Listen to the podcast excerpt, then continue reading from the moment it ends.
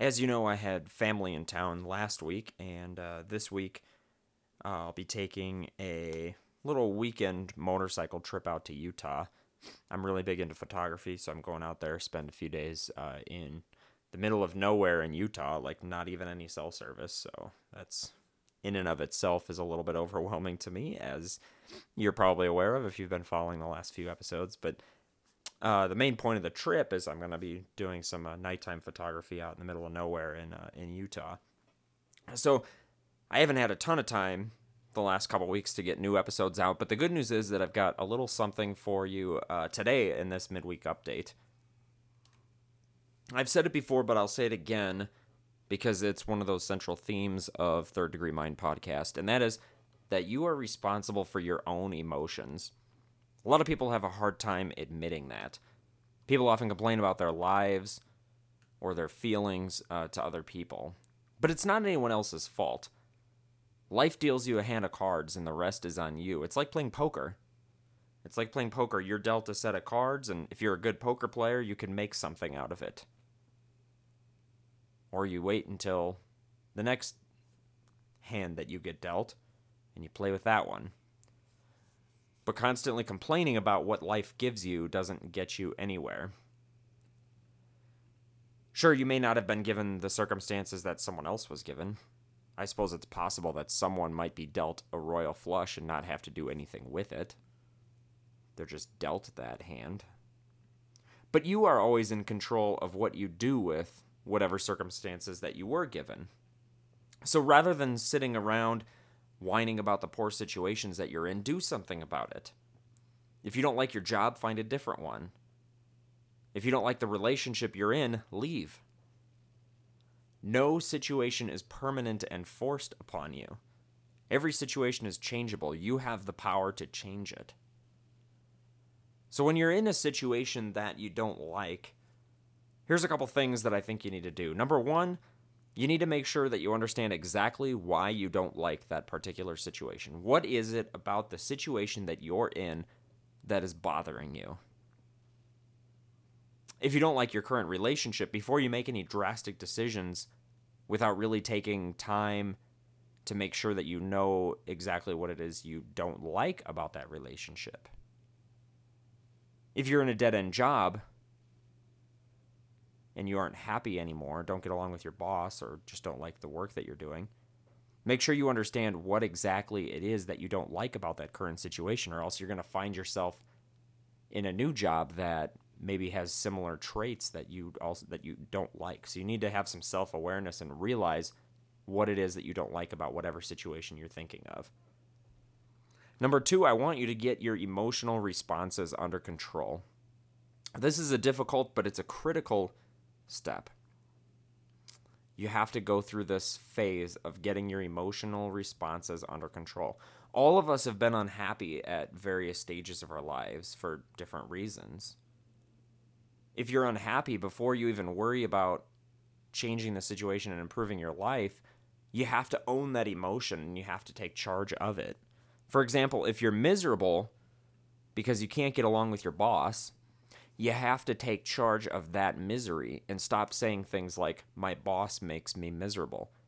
Nobody, and I mean nobody, is responsible for your emotions except you. Those emotions exist in your mind, in your body, internally. You are responsible for them. Nobody makes you angry. You are the one who becomes angry when you're faced with a certain situation. You may not be able to change or affect that situation at a given moment, but whether you respond with, I'm so fucking pissed the fuck off, he can go fuck himself, or a simple, woozah, that's up to you. There's a Seinfeld episode about this very thing. Uh, one of the characters sees a therapist uh, who tells him basically that when he gets upset, he should say the phrase serenity now. And to remember that you're in control of your own anger. Serenity now, serenity now. And the whole episode centers around this theme of whether or not that actually does anything. So in, in one scene, uh, there's a, a character, Kramer, has a he deals with a bunch of kids and they all throw eggs at him. So he ends up just covered in in egg. And he's not mad at all because he's sitting there saying, Serenity now, serenity now. What happened to you, pal? Joey Zanfino and some of the neighborhood kids, they ambushed me with a box of grade A's. Are you all right? Oh, no, not fine, fine. Serenity now. serenity now, serenity now. So you're using Frank's relaxation method? Jerry, the anger, it just melts right off. Serenity now.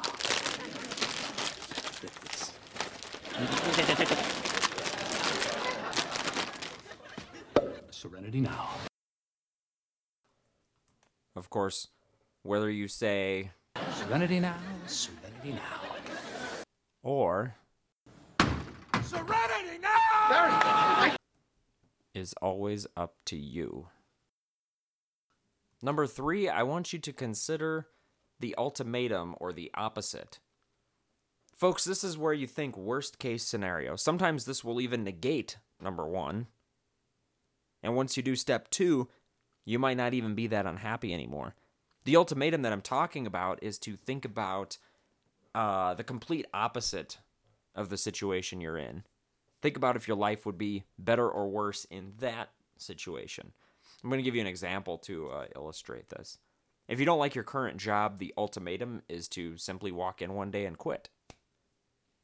Of course, that'll leave you unemployed, unable to pay bills, unable to put food on the table for your kids and family, unable to buy that boat that you wanted before the end of the summer, which ironically, that boat was supposed to bring you happiness. So when you think about the ultimatum, think about whether or not that alternative is actually a, a viable or rational alternative. Once you get to a point where you can actually take ownership of your emotional responses, the next step is all about trying to find some other rational way out of the current situation. And I say rational because, like I mentioned, if you dislike your dead end job, simply quitting isn't always the best thing for you. That situation might be worse because now you uh, have to deal with bills and uh, some, somehow finding a way to buy groceries, somehow paying your mortgage. You rely on that income, even if you don't like the job, you probably rely on that income. And the same holds true in other situations, too. If you wake up one morning uh, upset with your wife after 30 years of marriage, uh, I'm I'm not suggesting that you just go down to the courthouse and immediately get divorced. There has to be some rational decision making here. So the reason that I want you to own and control the emotional responses earlier in the process is because this step now that we're on, now you're trying to make a rational decision. You need to use the rational side of your brain now. You have to get your emotions out of the way, or else the emotions will get the best of you. You never want to make a big decision with your emotions. You have to be rational, you have to think. So now, once you have the emotions under control and you're no longer just uh, lashing out in anger or bawling your eyes out in sadness or any of those types of situations, now your emotions are under control. You're owning the emotion, you're owning the re- emotional response.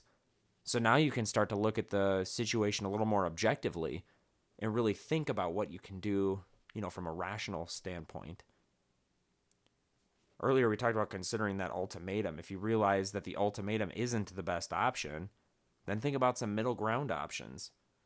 If it's your job, rather than putting in your notice right now and just being unemployed, take some time to think about what you actually want to do. What skills or training or education do you need to get into that job? Will you have to go back to school? Is it paid training? Do you have to do training on your own? If you do have to go back to school, can you do that part time while you continue to work at the old job in order to keep paying the bills? And if you're going to do that, do you have the time in your life to do that?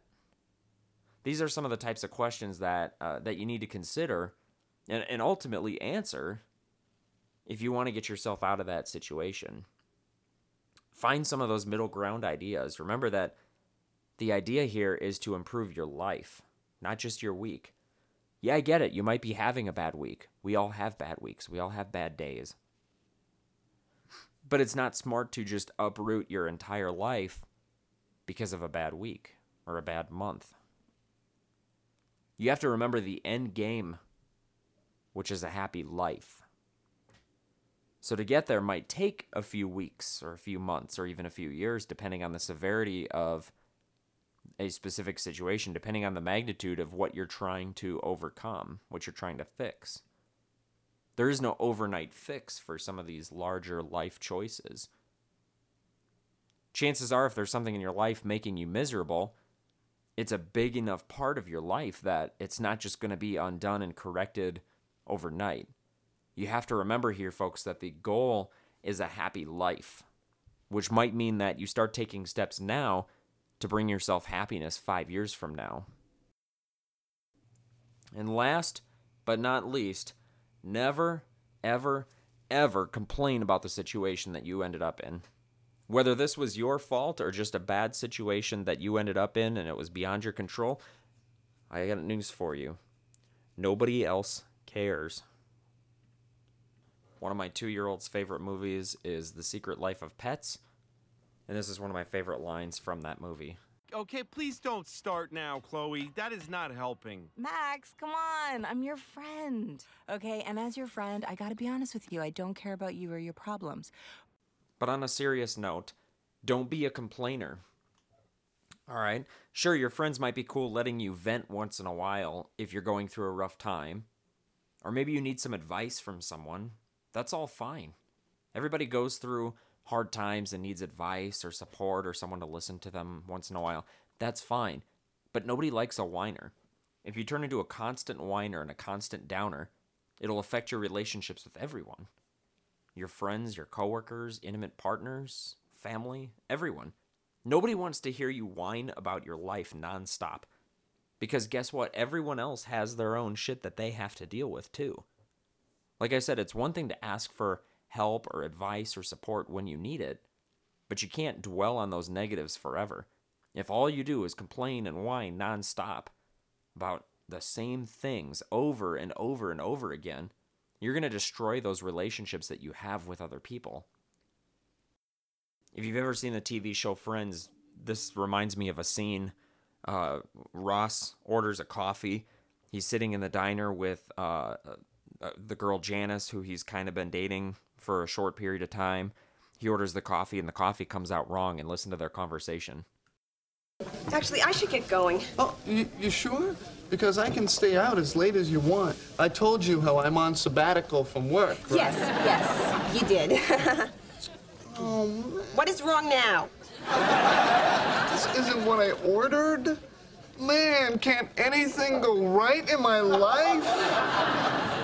First, my marriage falls apart, and then I. I know, I know. And then you lose your apartment, and then you lose your job, and then your ex-wife gets married so fast, and now the coffee, ah! Ross, we need to talk. Okay. Sometimes I feel. No, no, no, no, no. I'm going to talk. I believe that the sun has set on our day in the sun. What? You're a very sweet person, Ross. Um, unfortunately, I just don't think I can take another second of you whining. Uh, uh, let me make sure I'm hearing this right. You, you're ending this with me because I'm too whiny?